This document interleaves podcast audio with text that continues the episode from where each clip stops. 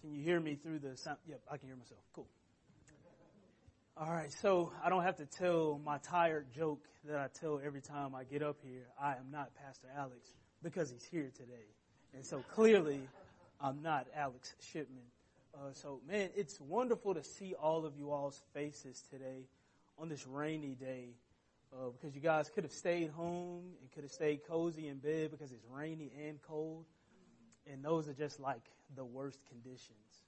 If you, so, uh, just a, this is an aside. We're going to get to the text, but I want to kind of tell you about myself a little bit. I don't like to drive in the rain. Even more, I don't like to drive in the rain while it's dark. And then even more than that, I don't like to drive in the rain while it's dark and while it's cold. And I'm probably going to be doing that for the rest of the week. So y'all pray for a brother as I drive back and forward uh, from Birmingham, Alabama to uh, from Madison to Birmingham, Alabama to go to seminary. Anyway, uh, let's go to the Lord in a short word of prayer before we start digging into our text today.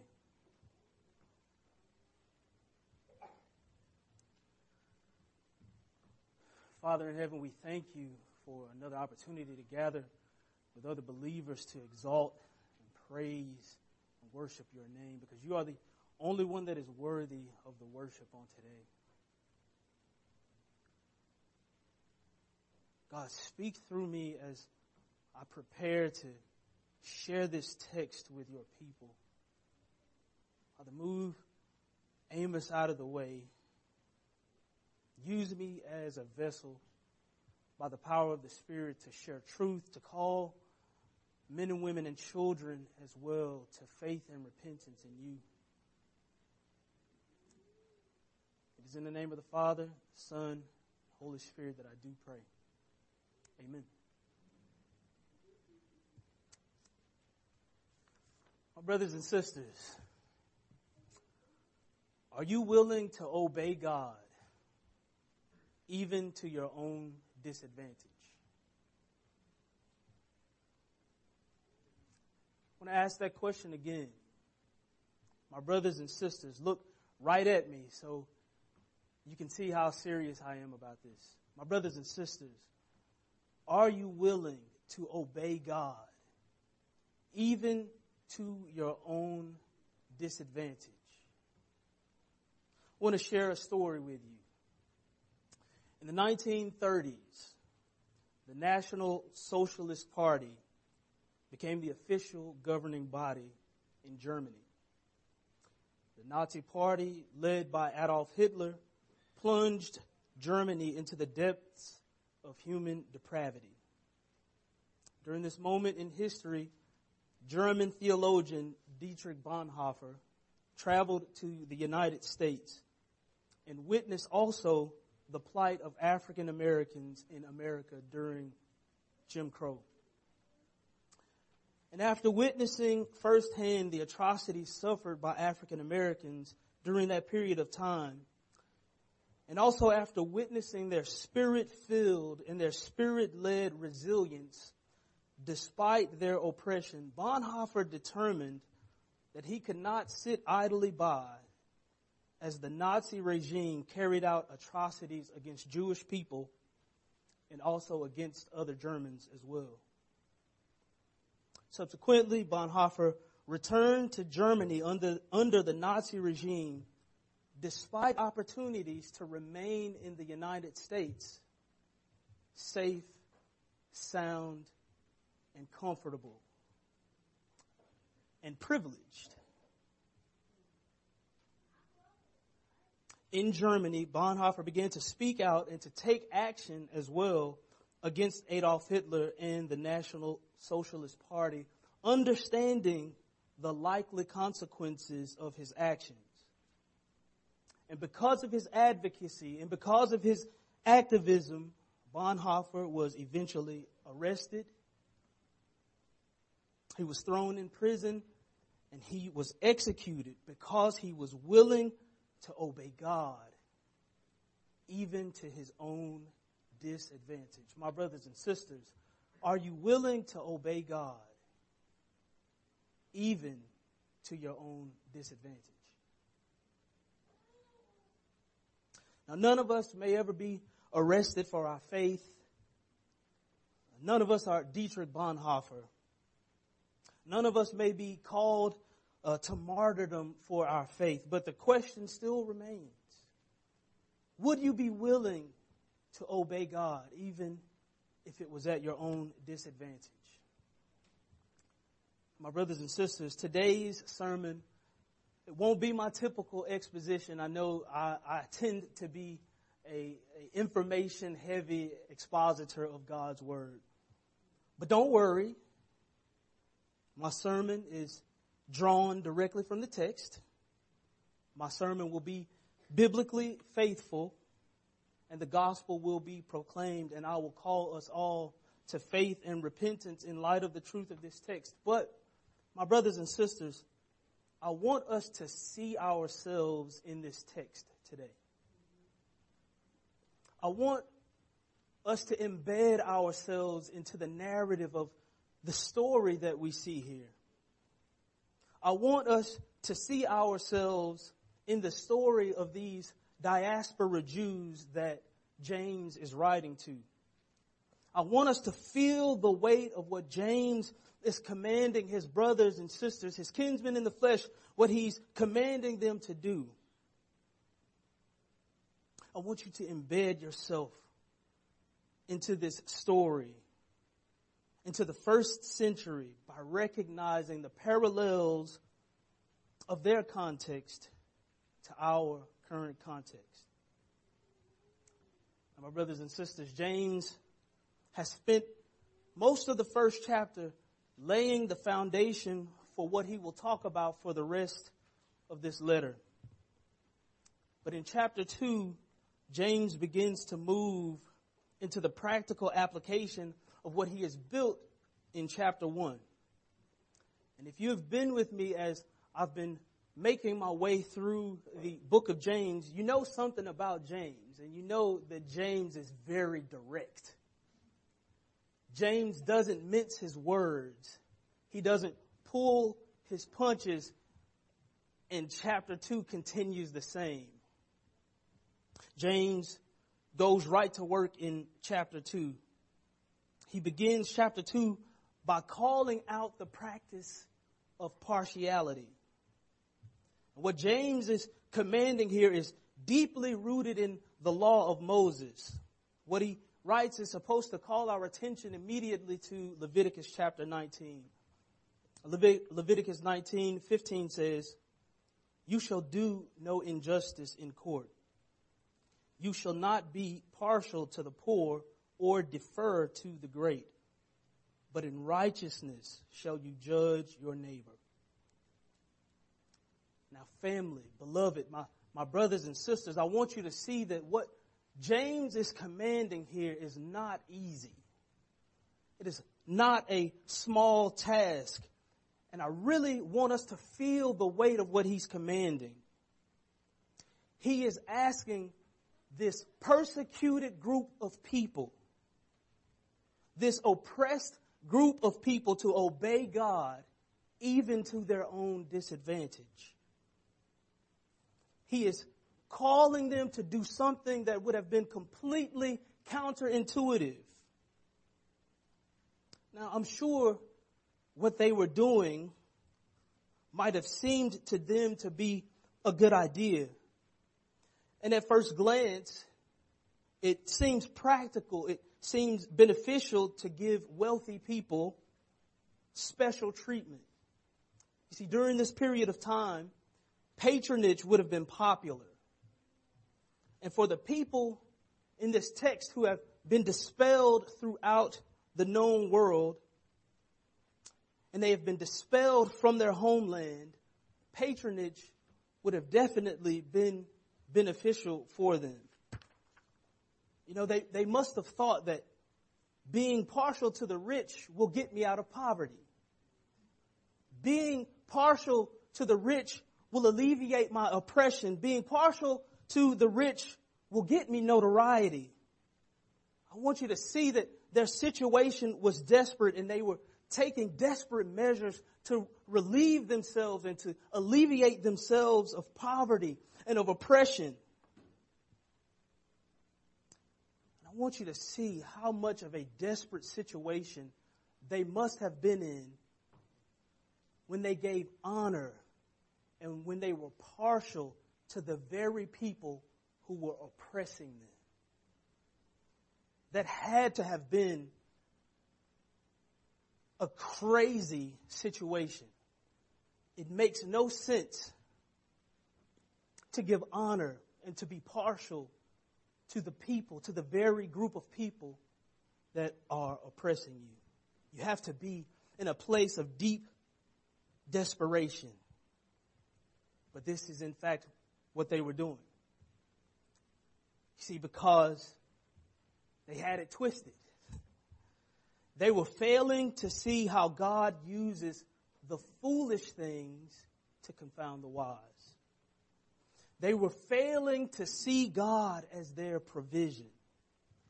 You see, God has a knack for using messed up, jacked up, no good people and no good situations for our good and for His glory. I'll give you a few examples. Abraham was a liar. Noah was an alcoholic. Moses couldn't speak that well.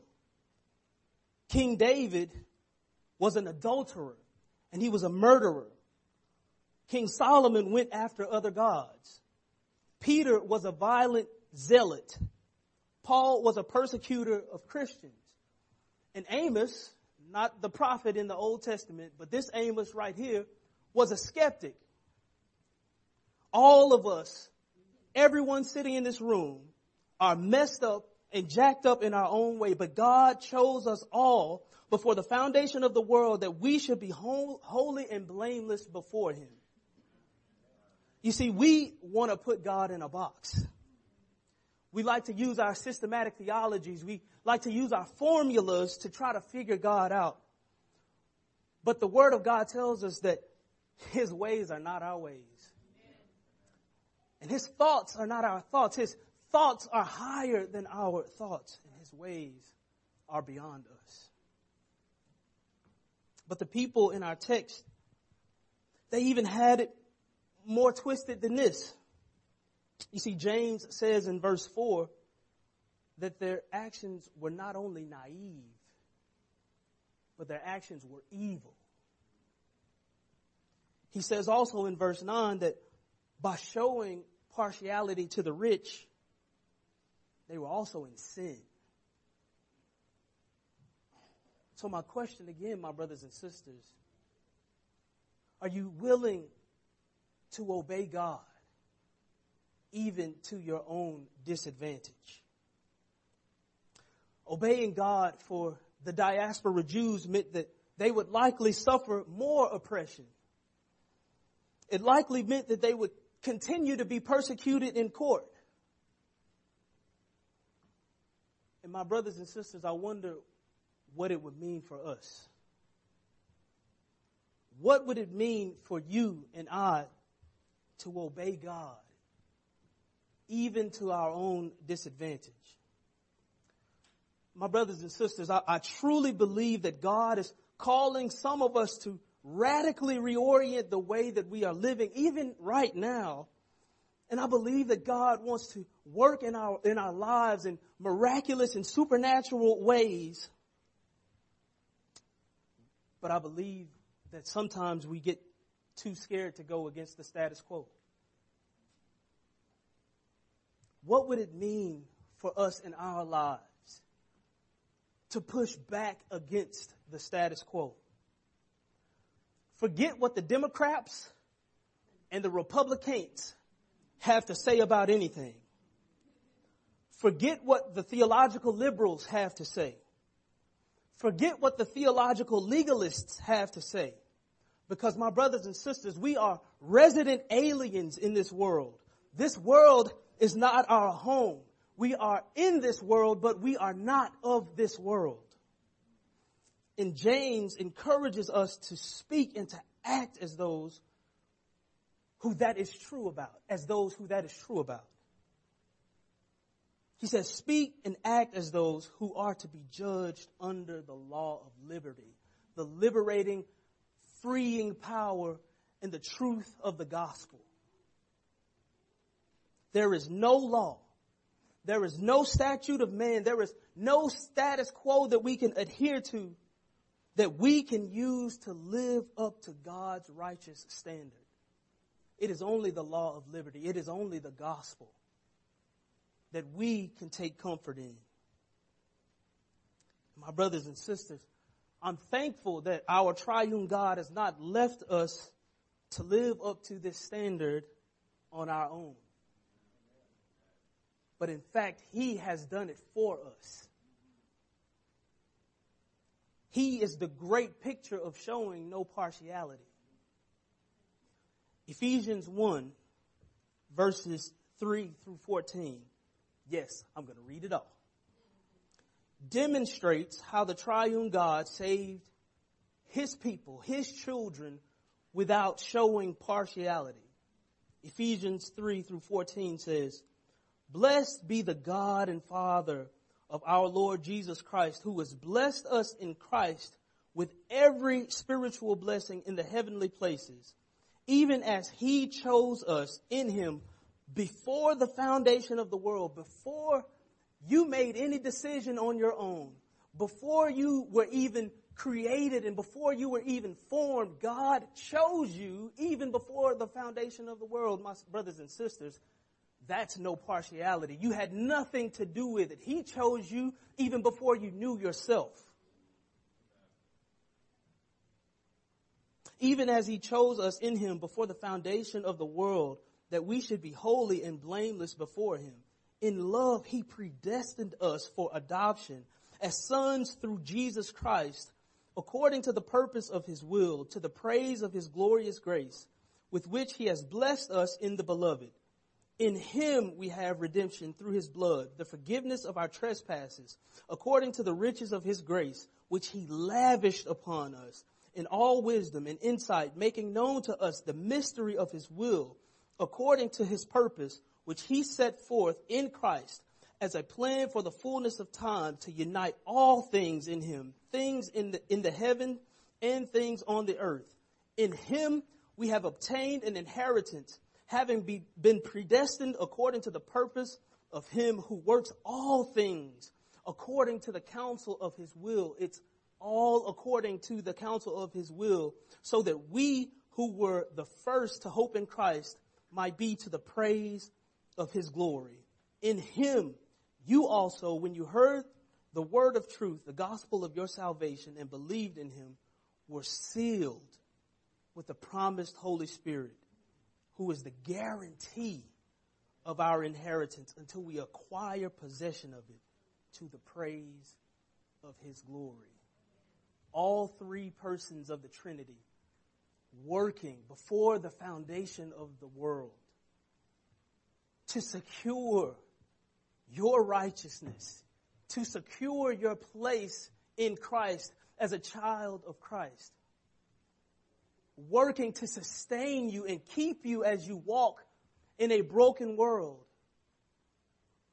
And giving you a seal of guarantee that you can look forward to and say, I know that I know that I know without any shadow of a doubt that I am saved and that I am loved. Our Lord Jesus was obedient to the Father, even to his own disadvantage. Even if Jesus had come as royalty, it would have still been like poverty compared to what he had experienced in eternity past. He was willing to give that up for us. If Christ is our example and if his spirit lives within us, we must ask the spirit to give us the heart to be able to obey God even if it means that we become disadvantaged. Even if it means that we don't fit in. Even if it means that we are ostracized. Even if it means that we are marginalized. Pastor Alex, in our personal conversations, often talks about Christians living in what he calls the weird middle. And what he means by that is that we can never be conservative enough for the conservatives. We can never be progressive enough for the progressives. I might never be able to be black enough for my black friends. I might not ever be able to assimilate into white culture. But in this weird middle that we live in, God is with us. God is there and He fights for us. Even when we feel oppressed, even when we feel marginalized, even when decisions in the government, when policies don't go our way, even when the circles that we commonly run in, even when we have to push back against them, God fights for us. So, as I bring this to a close, I want you to look at your neighbor on your left and say, Neighbor, don't get it twisted. And now I want you to look at the neighbor on the other side because they didn't appreciate the way that you said it to them. I want you to say, neighbor. Oh, neighbor. Yeah, put some gusto with it. Some, some vibrance and vitality. Say, don't get it twisted. Amen. Let's pray.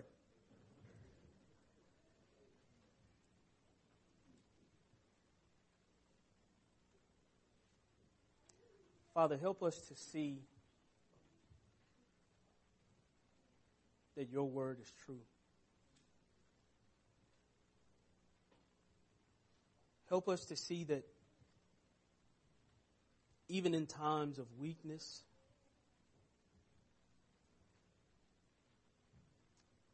that you use the, the, the, the small things, the minute things, the things that we would never expect you to use. You use those things for our good and for your glory. Help us to see how you're using the small, the small things. Help us to not get it twisted. Help us to see that your word is true and that you fight for us in the weird middle.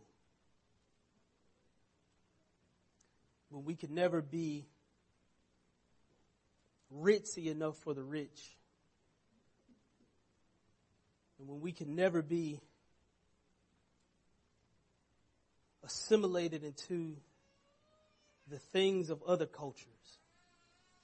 Help us to see that you are right there with us as we walk the straight and narrow path.